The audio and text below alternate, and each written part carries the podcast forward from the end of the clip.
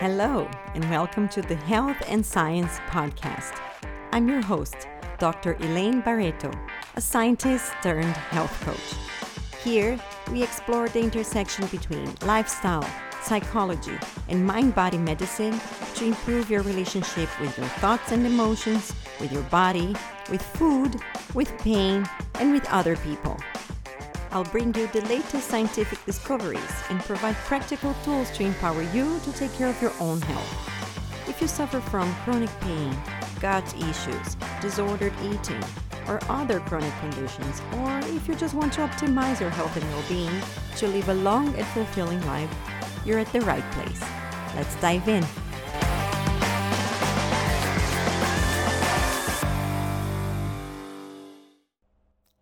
Hello, friends, and welcome to this fourth episode of the Health and Science Podcast. I'm Dr. Elaine Barreto, and I'm so happy to be here with you again. Today we'll be shifting gears a little bit.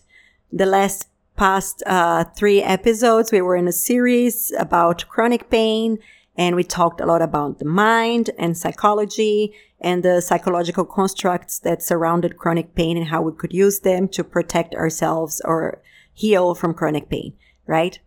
Now we're talking uh, in this episode about another chronic condition that I really care about, given the really increasing, sadly, global prevalence of it, which is uh, diabetes, type 2 diabetes.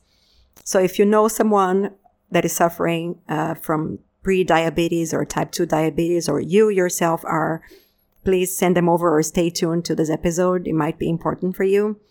And before we start to dive in really into this topic, which has a lot of different facets, and I would like to cover as much as I can in this uh, episode, I want to invite you to uh, visit my website, which is www.mindbodyfoodpain.com, in case you haven't yet.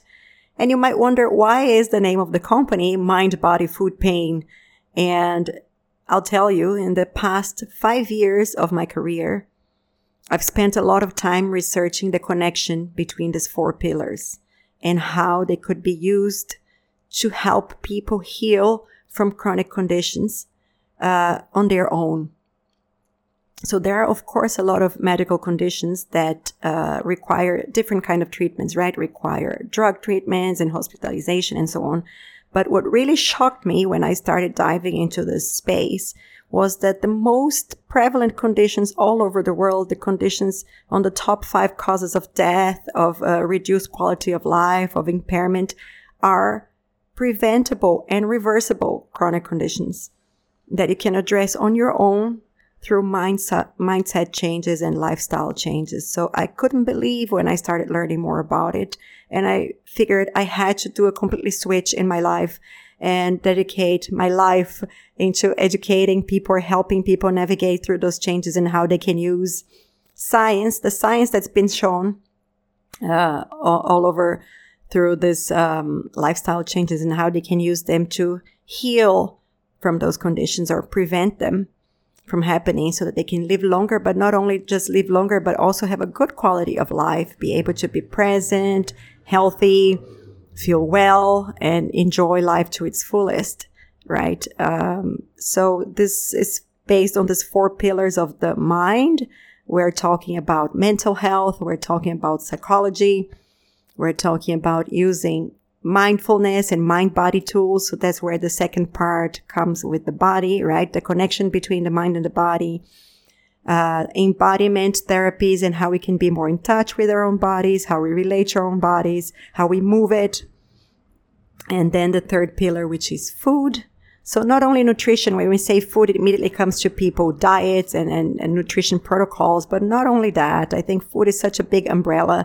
So we like to treat it as a, first of all, how you relate to food, your relationship to food ever since you were little, how food is seen in your household, in your family, in your culture how you're connected to cooking and your cooking skills and abilities and how much you eat out takeaway or in restaurants or how you cook yourself and how you eat your own homemade foods. All of these are an important part of addressing those lifestyle changes, right? Uh, so I use a lot of that. And then the last pillar, which is pain, which we discussed a little bit already. how you relate to your own pain, and how you can use those uh, mind, body, and food tools to heal from your pain. We've touched a lot on the mind ones, and there will be another episode in the future where we're going to be talking about how you can use nutrition to heal your chronic pain. So stay tuned for that one. But today we are talking about these four pillars of mind, body, food, and pain to relate to the case of diabetes. So I want to start first. Uh, let's dive in by talking about the really um, absurd, scary numbers of diabetes type 2 around the world. And I decided to focus on this episode because last week there was a, a, an article here in Singapore. I'm based in Singapore. And there was an article talking about the increased cases of kidney failure, how six people every day here in Singapore, six new people are diagnosed with kidney failure. And one of the top causes of kidney failure, sadly, is type 2 diabetes, right? So 400,000 people live in Singapore with this condition. And around the world, we have over, way over 400 million people, which is um, sadly more than 6% of the world population living with this condition. And this is a 49% increase since the 1990. So it's crazy because we are not getting it under control. It is a condition which is preventable and reversible, and we still are not having it under control. So I want to discuss why this is the case and what can you do in your own life to either avoid it and prevent it and also take care of your family and your loved ones, or if you already have been diagnosed with it, how you can improve your condition and reverse it, right? And the other scary number is that pre-diabetes, which is when your blood glucose is detected as elevated, but not so high yet to be detected as diabetes, is also already present in more than 7% of the world population. So 6% of the population has the, the type 2 diabetes, but 7% is on a state of pre-diabetes, which is like what happens before you uh, um, turn into diabetes, right? So this is also a lot of our young people. Here in Singapore, this number is very scary for the, the people in their 17, 18 year old range. So, what are we doing wrong? What do we have to fix in our population, our society, in our family to help stop this increase and reverse this uh, scenario, right? So that's, you can see now why I'm so passionate about it. And if you're suffering from it, I want to tell you, don't panic Okay, take us take a deep breath right now with me. Take a step back and realize that those numbers are just telling you, first of all, that you're not alone.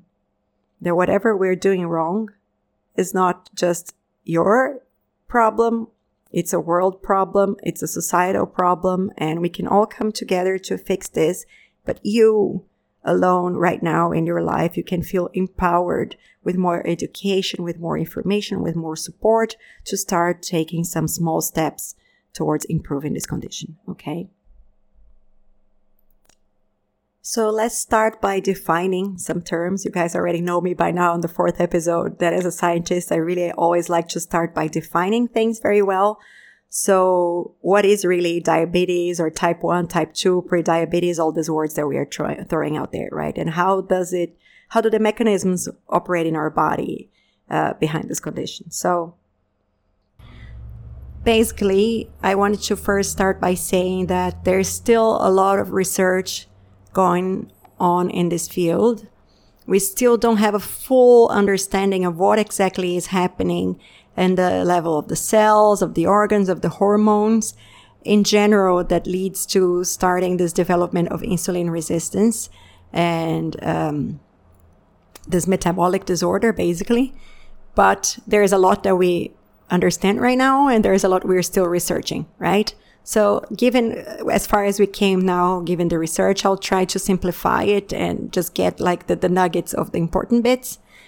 Um, first of all, diabetes, type 2 diabetes, is caused by our changes in lifestyle through the, the years, right? So what happened is in the past, obviously we had to hunt for our own food. We had to gather it. right? We had to consume a lot of calories in order to be able to access our food. And just for doing our daily tasks, we had to move a lot.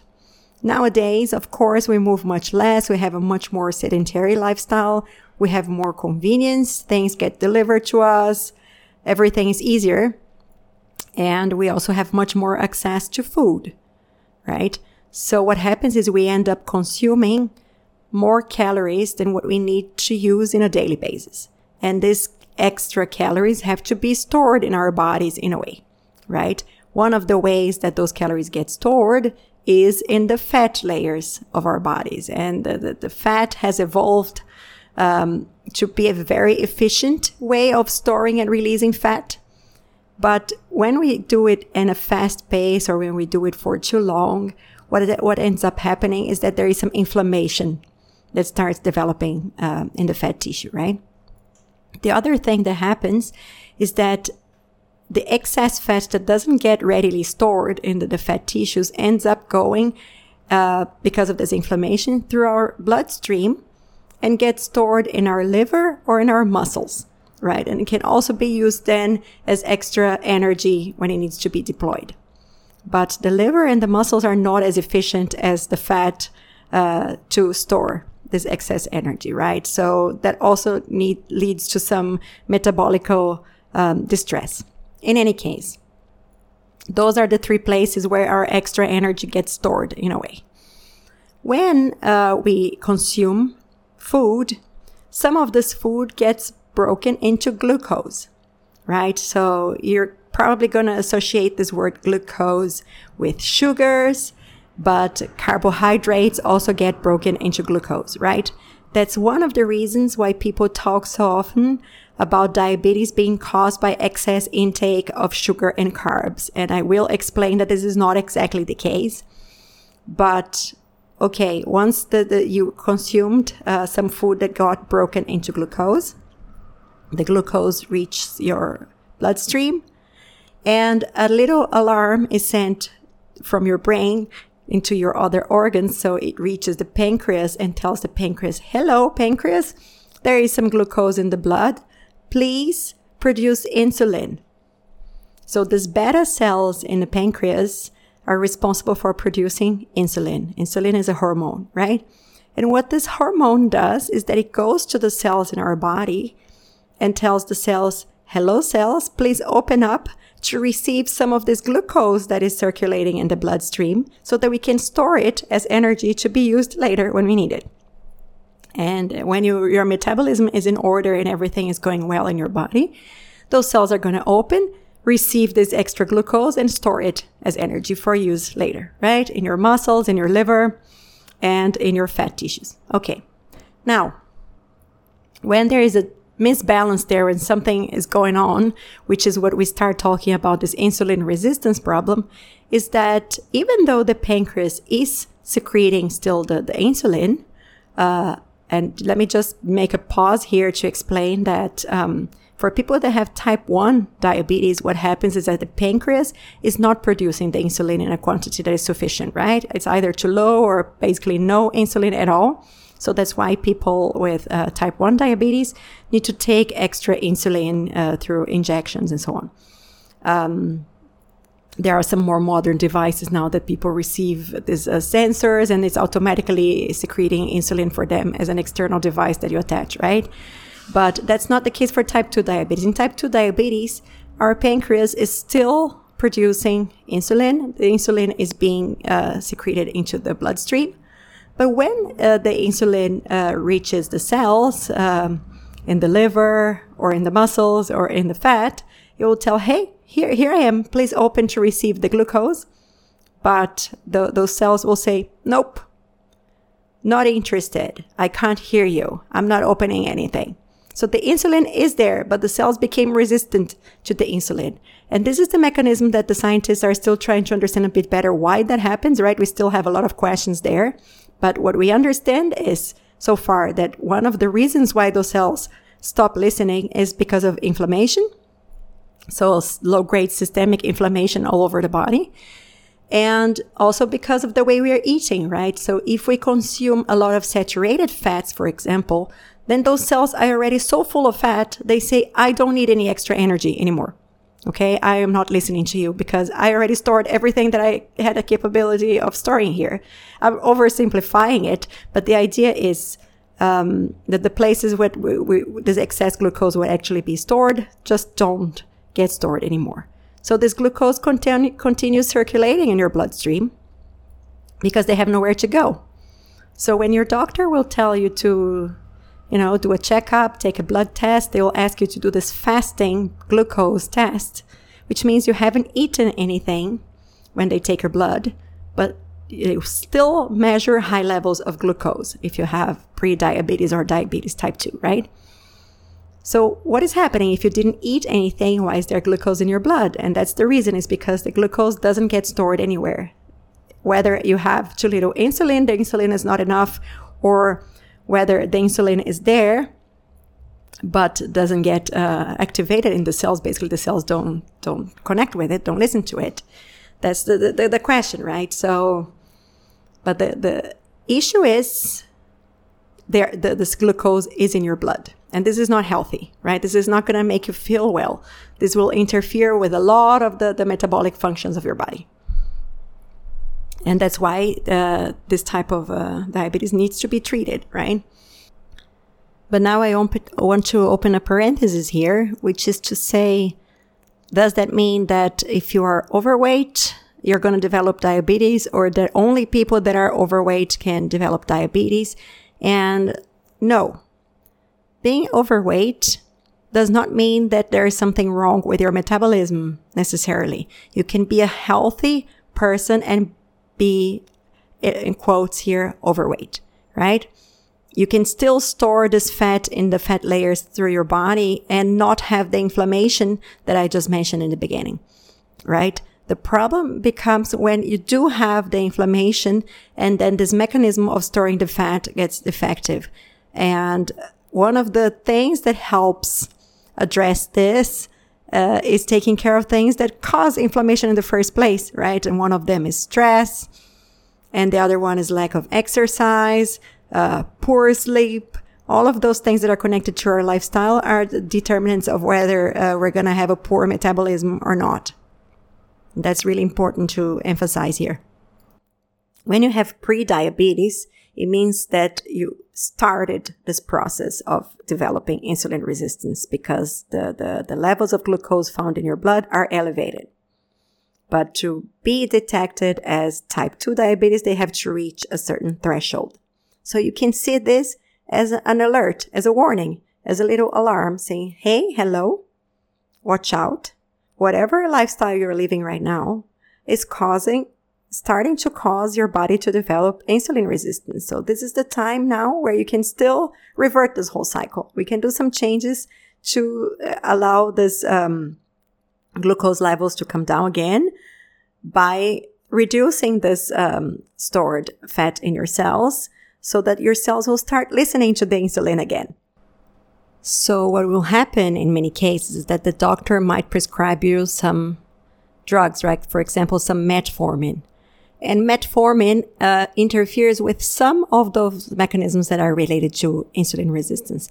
But as I explained, since the body is so complex, if the inflammation is still ongoing there, if the cause of the insulin resistance is still ongoing, that means that if you don't address those, you're just going to continue having to take these drugs for the rest of your life because the insulin resistance is not going to stop from building up, right? It's not going to disappear.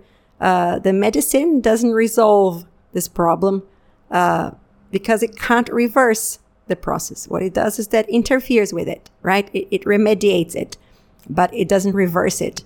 So if you really want to, if you're in this pre-diabetes state, or even if you're already on a type 2 diabetes state, and you want to start reversing the process of insulin resistance, taking the drugs, taking the metformin is not going to do that for you. It will do it temporarily until you can get those glucose levels in your blood to to to to uh, regular levels, or until you can regulate this um, between the, the, the storage of the glucose and the insulin production, right? Because it's very hard to break the cycle if you're already very far up the, the, the cycle. But um, if you're in the beginning, like if you're in the pre-diabetes, or even if you're already, as I said, a little bit more advanced, um, you can still take steps in your life to address the cycle and reverse it, right? So you might have to take the drugs in the beginning, but as you start introducing changes in your lifestyle and you keep monitoring your, your glucose and uh, all the, the blood markers that your doctor is going to ask you to track, you're going to be able to see over time that you're going to reduce the need for this medication. And eventually, uh, you might even be able to come off the medicine, right? So I, I wanted to say that because um, when we are dealing with chronic conditions that are caused by lifestyle, we always have to remember that the drugs will treat the symptoms, right? In this case, one of the, the symptoms is uh, all these uh, metabolic uh, disturbances caused by the insulin resistance. But medications, first of all, come with side effects. And second of all, they don't stop the lifestyle conditions that were causing the condition in the first place. So you need to help this a little bit by actually addressing the cause in the first place. If the cause is inflammation, which is caused by lifestyle, then what can you do? Right?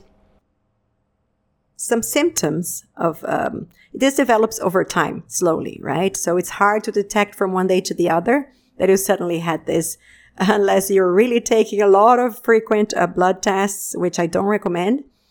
So with time, as this process of insulin resistance is developed in your body, you're going to start perhaps presenting some symptoms. One of them is they're going to feel more tired. Uh, so this fatigue. The other one is that you're going to be more thirsty. You're going to urinate more, so you're going to need to do more frequent visits to the bathroom to pee. Um, you're going to feel a bit more hungry than usual. You might feel numbness or tingling in your extremities, like in your fingers or on your toes. Um, and your vision might start becoming a little bit more blurry. It's hard to distinguish all those symptoms, as you can see, because those might be connected to, uh, you know, an array of other conditions, right? When we're getting into our 40s, we already have this um, changes in our vision capabilities. Um, when we are too stressed or sleeping too little or other things can also cause us to feel more tired or when our nervous system is out of balance also this tingling that can happen in our extremities there are so many other conditions that could be connected to those symptoms perhaps one of those that are more easy to detect are this uh, increase in thirst and in hunger, but there's also could be a signal for other things. So that's why it's hard to, to know that it's there. But I do encourage you to do periodical checkups with your uh, general practitioner, of course, to make sure that this is on check. But in any case, if you haven't received any warning like this yet, it's still time for you to take care of it so that it doesn't happen to you, right? Okay.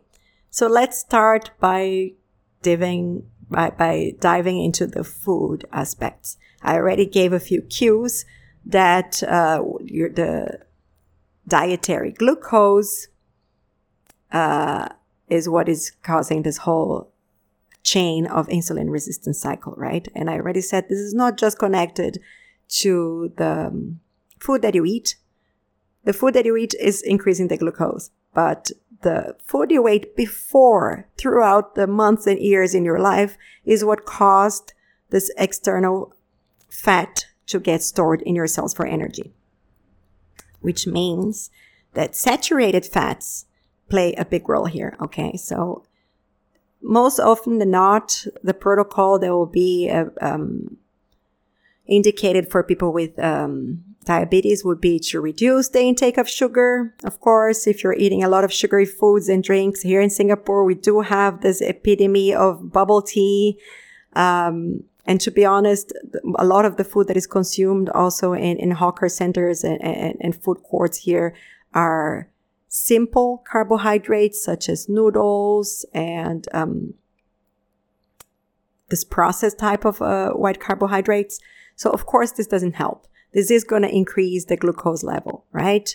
So the number one thing that you can do in your life is, of course, to reduce the, the, the, the sugary foods, white sugar and processed foods in general, because processed foods have also, you know, increased uh, salt, which is also not going to help your condition. If you're already feeling thirsty and peeing all the time, imagine if you increase your intake of salt, right? This is not going to help you.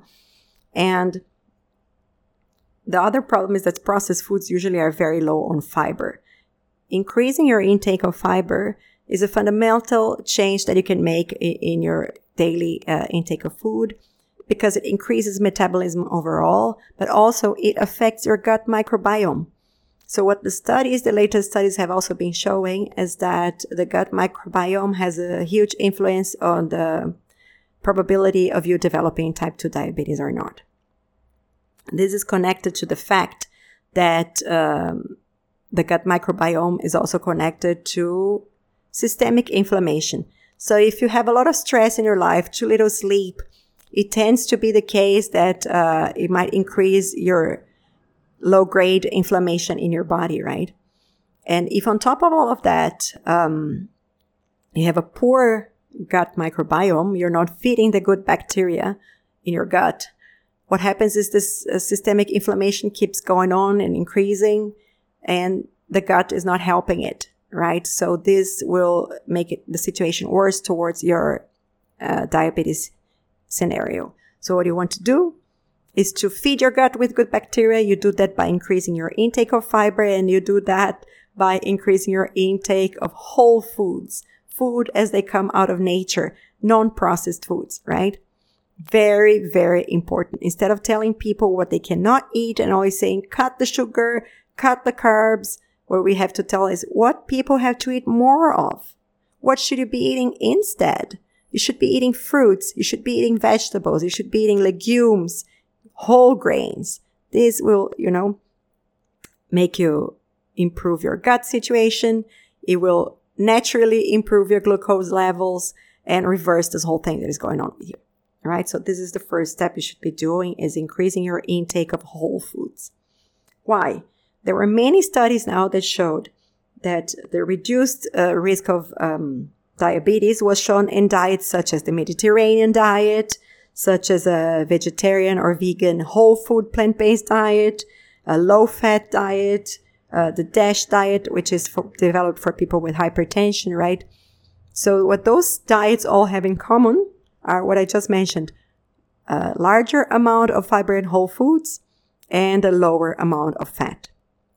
So if you've been eating a lot of saturated fats in your diet, right? Deep fried foods, uh, processed foods. It's time to take a step back and say, let me really evaluate how much fat do I have in my diet right now and try to decrease it as much as I can and replace it by healthier foods such as whole foods that come whole foods they don't have ingredients okay they come straight out of the shelf from the supermarket go into your basket go into your mouth you don't have to do much with them and this is what you should be aiming towards uh, increasing in your life right now. The second step you can take towards something you might be doing too little of. So I'm always, my whole philosophy is always not to make people reduce things or cut things or feel deprived, but always encourage people on increasing the things that they are missing. Right. So one of them is increasing the, the whole foods that I just mentioned. And another thing that has a huge impact on type 2 diabetes and prediabetes is exercise. So increasing the amount of movement that you're doing with your body. Um, this doesn't have to be just necessarily going to the gym or start thinking about all those things that are going to be too complicated to implement in your life right now. So let's start by walking a little bit more. Are there some daily things that you have to do that you could do by foot instead of taking the transport or a car, right? Or can you increase a little bit your way to work and from home and to go home by passing in front of this nice park and taking a little walk in there? We're talking about 30 minutes every day. So how can you find ways in your life to add this 30 minutes walk in your everyday life that you can do it consistently without eh, disturbing too much your routine, right?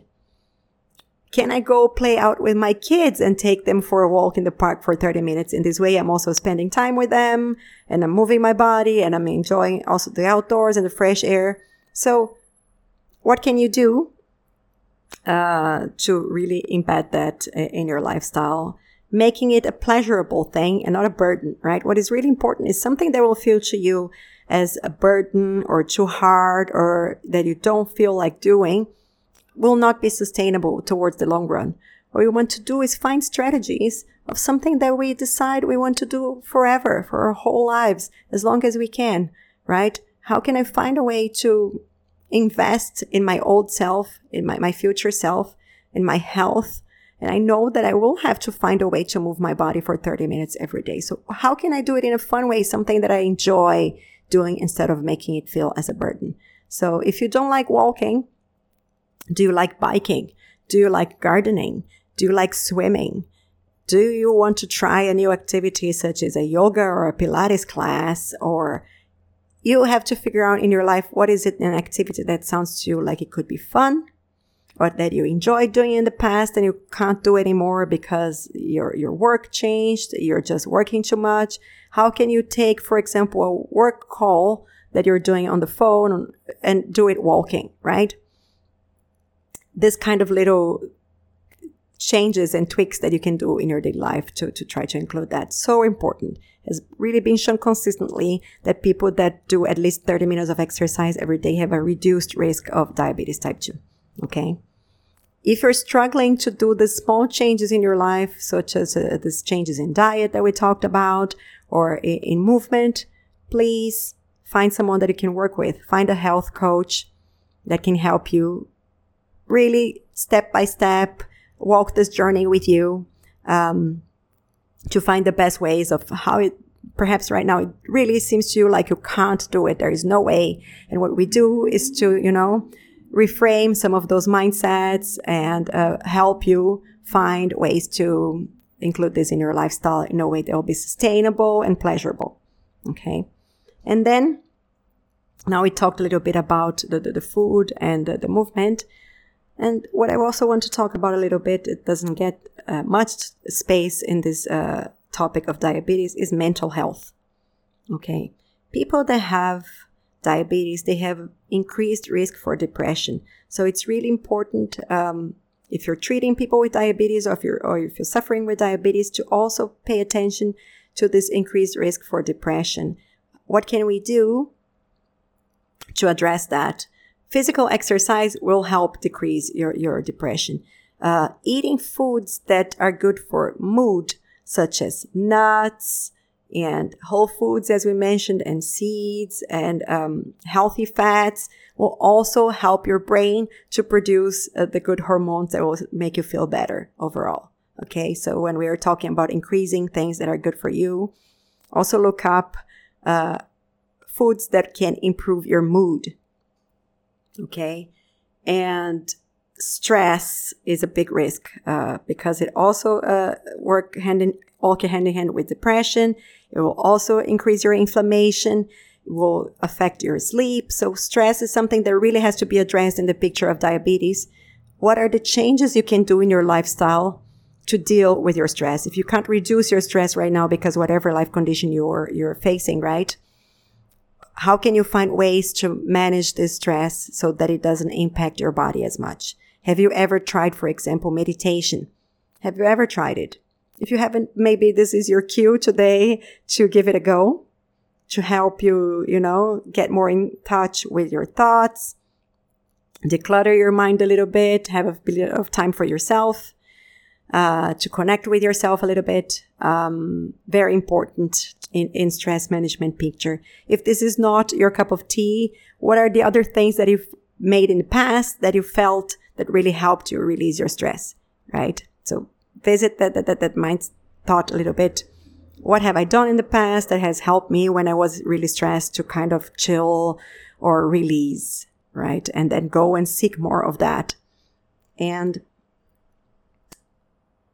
this other constructs that we talked about in the previous episodes of increasing self-efficacy and social support are also important in the context of, of, diabetes. If you're not feeling supported right now, if you don't have anybody walking this journey with you, uh, is your family supporting you? Diabetes is something that affects the whole family because it will affect the food in the house, the the, the movement, uh, uh, the amount of time you're going to need to dedicate for yourself. So your whole family has to be on board. And if you're feeling right now you have no one that is supporting you, how can we address that? Can you find then a professional that will help you feel more supported, right? And another uh, important thing in this context is technology. We have the technology now in our hands, right? So this is something I really care about here uh, in the way that I work. I put all the content of education and the coaching sessions and everything in an online platform that you can access anytime because I know if, when people are already busy and they have so many things to add to their lives that are not part of the, their daily routine, having another thing to do feels like too much. So having this thing in your pocket that you can visit anytime, that you can be reminded of, that you can take a break and really dive in or repeat it again if it didn't work out the first time or if you forgot and you want to revisit it. For me, it's really important. So having an easy technology access through apps or through online courses or having an online coach as myself can really help you make uh, make this more accessible to people, to the communities, to society in general. And we can't forget also when we are talking about this whole connection between mind, body, and food, about talking uh, about disordered eating behaviors.